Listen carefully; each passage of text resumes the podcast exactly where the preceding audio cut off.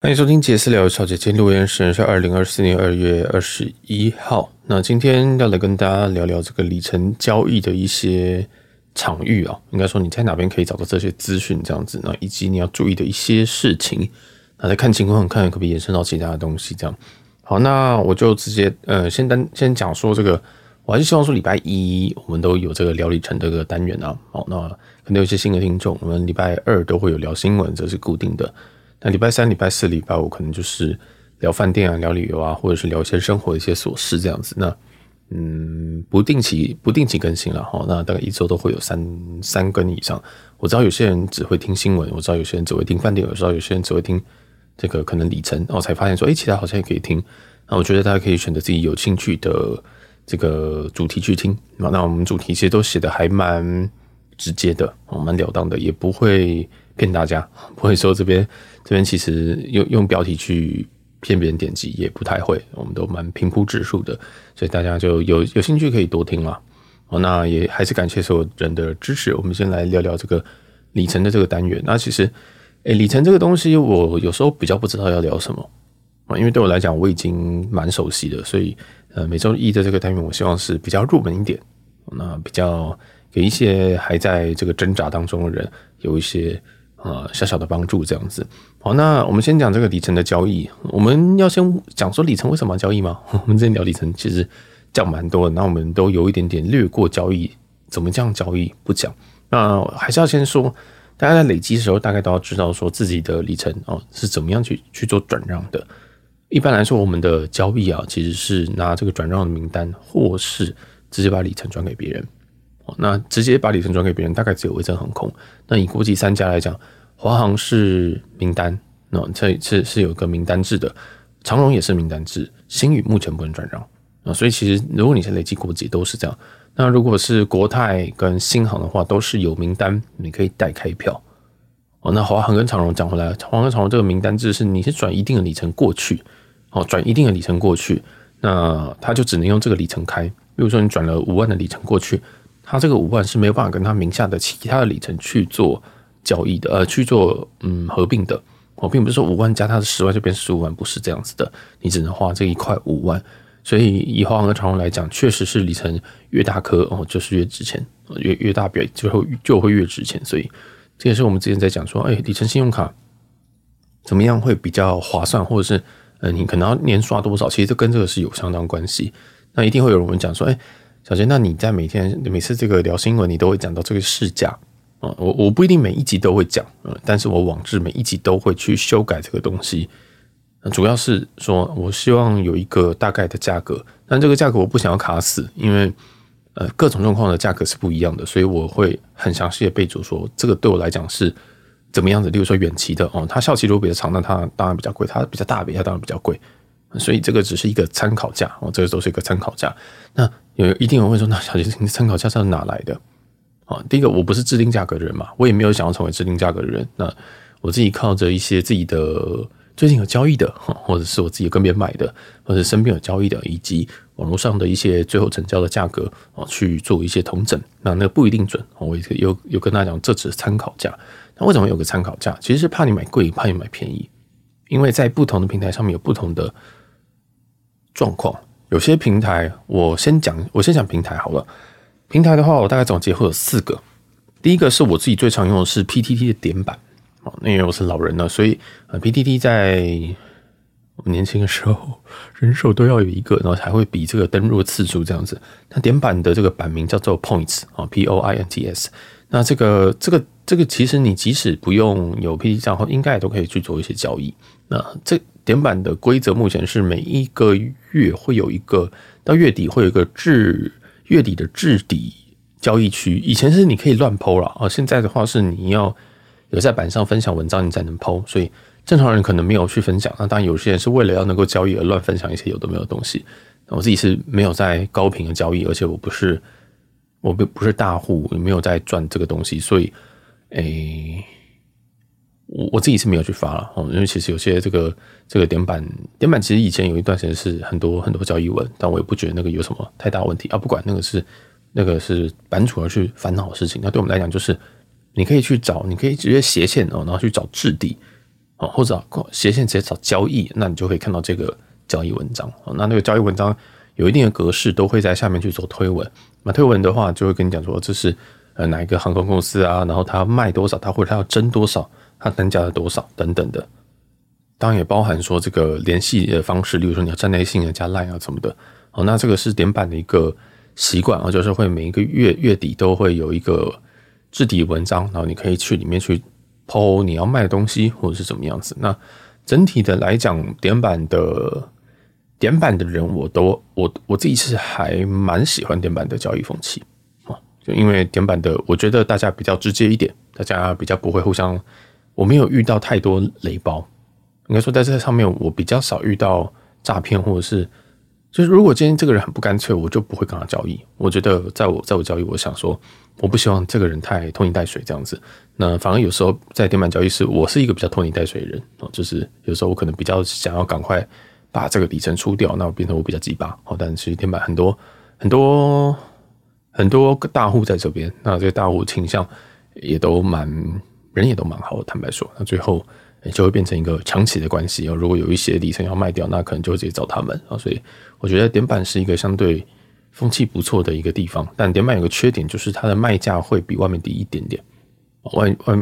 这个会比较低一点点，所以它是一个我个人觉得偏买家市场。那再来的话，还有一些地方像是这个 PTT 点板延伸出来的一个 LINE 群组，那我不太确定这个 LINE 群组有没有在真人啊？有没有在真人？那你可以上 PTT 点板去问一下，因为毕竟不是我的版，所以你跟我问，我也不知道有没有办法邀你或者是干嘛的。那这个交易群组应该也是有几千人在里面，所以只要你通常这个价格是正确的，你不要价格太扯，什么长荣你要卖什么 0.6， 如果你的长荣就是直接符合在我写的这个区间以内的话，你大概都会很快的被杀掉。那很快，我通常都是半小时内我的东西会卖掉。当然，我卖的价格是市价，或者是我有时候急出，我就是市价偏低。这也是我们市价参考价一个很重要的一个起点，就是这个交易群。那我也不一定想要把，坦白说，那个参考价我不想把它写得非常非常死，因为我个人觉得交易本身就是有空间。有些人急卖，那他就会卖低一点；那有些人高卖，有些人觉得说我要先挂着，反正我不缺钱。那它就挂高一点，所以会有这个区间的存在，是一个这个急卖跟非急卖的一个差距。好，然后每个人的状况也不一样，有些人觉得，万豪 0.24 就可以卖，有些人觉得 0.25 还不一定想卖呢，等等的。但其实我区间就写 0.24 到 0.25 这样。好，这边多嘴了。那群组的话，它就是需要 po 文哦，你需要 po 它这个有规定的哦，所以大家要注意一下。应该近期的规定都是你除了发讯息要真或者是售以外，你都还要在这个他们笔记本里面去贴文。那笔记本里面很重要是，如果你今天卖房间的话，比如说你今天是卖一个订房，不管是什么 book 价、点数啊，还是什么的，那你就说你是个金普顿订到一个很便宜的价格，请你都要把账单给晒出来啊！你必须要，他不希望你加价，这群人并不希望你加价。那所以说你，当然这边有一些空间啦，例如说你用点房卖，但是你又另外开一个现金房的定价，然后去胡扯说你自己其实是现金房，但其实是点房，然后赚差价。其实也是有人这样做，但是，坦白说，就是防君子不防小人啊。但这里面的人，我个人也觉得，也是跟点板一样的风气啊。其实蛮多人还蛮 nice， 也是蛮好的，而且交易都还蛮迅速。但坦白一点，大家都蛮专业的啊，所以我自己也是很喜欢这个群主的这个地方。那目前他们也被关注，不知道是版主还是谁啊，反正就是我个人觉得管蛮好的。我可以想说，哇，天哪，怎么这么多人愿意跳出来管这个东西啊？管这东西没钱呢，我想法都这样，我太势利了，但是，我蛮喜欢，我蛮佩服这边的管理员啊。那这就是这个 LINE 群，它是 Points 版延伸出来的。那其实还是有其他的交易的这个群组，那但我就没有在里面，因为其实我并不是一个非常需要高频交易的人，我一年就卖个5-6次，那买肯定是5-6次，所以还好。那再来，接下来还有一些是脸书的社团。那脸书社团的话，最大我自己在里面的是101里程买卖交易社团。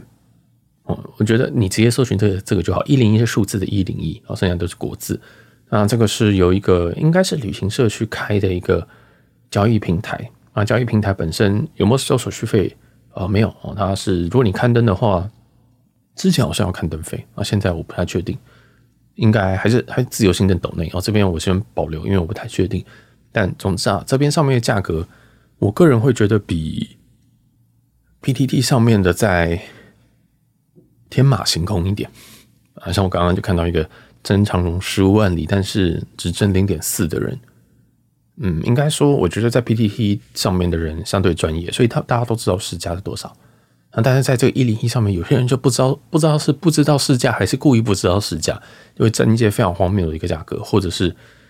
是就是会特别广啦，那个 range 就会很广。比如说长荣可能会 0.4 到 0.6 这样子，但是我们通常在 PTT 或者是群组里面不太可能看到这种鬼价格哦，这个一定是会被按一个笑脸，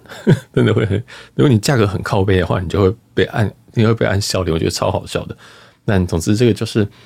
这个101的社团，所以如果你今天是一个卖家，你想卖高或者是要宰一些人的话，可以去对自己去。但是我个人觉得哦，在这里跟在其他的交易地方，大家都还是要小心诈骗这个问题啊，就是。诈骗其实有分非常非常多种啦，通常都是先让你汇款，最后再让你拿到里程就是先说你先汇款再说，那就汇完款之后就把你封锁或等等的，所以大家一定要有一些防备的机制不管说，请问一下这个里程是谁的是你本人的吗？还是什么？那可以看一下这个校旗吗？可以看一下这个。其实我现在讲完了，大家就知道要怎么看了，但所以大家都是防不胜防。我是建议大家有一点有创意的这种。知道人家是不是诈骗啊？例如说，你可以问他你现在有加几个名单啊，等等的，或者是名单有谁？就是你要让人家知道说你正在稽查这个东西啊。然后因为尤其像长荣，已经有蛮多人是长荣截图之后去改那个里程数，然后骗你说他有，比如说15万里要卖这样，但其实那都是截图。那等你转账之后，他已经来不及了。等你转账之后来不及了，那这就蛮麻烦的，所以就找到你有信任的人是非常非常重要的。最好就是你朋友能够交易。那再来，如果你真的很怕诈骗的话，就面交去处理。那这个面交我是从来没有面交过，因为我觉得，我不知道，我觉得这个好像还好。那我目前来讲都没有被诈骗过了。敲一下，好 ，OK， 就目前来讲都没有遇到这个状况。但是我每一次，我要么就知道这个人，我要么就根本就知道这个人是谁，因为很多这个什么林大哥啊等等的，可能都是